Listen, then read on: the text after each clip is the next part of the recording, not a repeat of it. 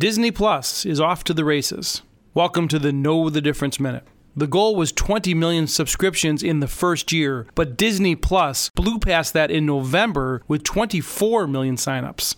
So, what's the effect on Netflix? Analysts predict a loss of about 5 million subscribers in the fourth quarter alone. Netflix, however, says that's not a big number and is what they call normal manageable churn. In fact, Netflix is bullish on growth, especially overseas. The service is expecting to pick up 8 million global subscriptions. They have stronger than average fourth quarter content releases like The Irishman, Marriage Story, Six Underground, and Season 3 of The Crown.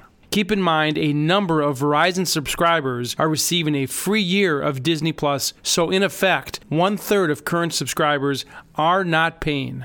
Whether or not they stick around remains to be seen. I'm Dave Spano from Annex Wealth Management, and that's your Know the Difference Minute.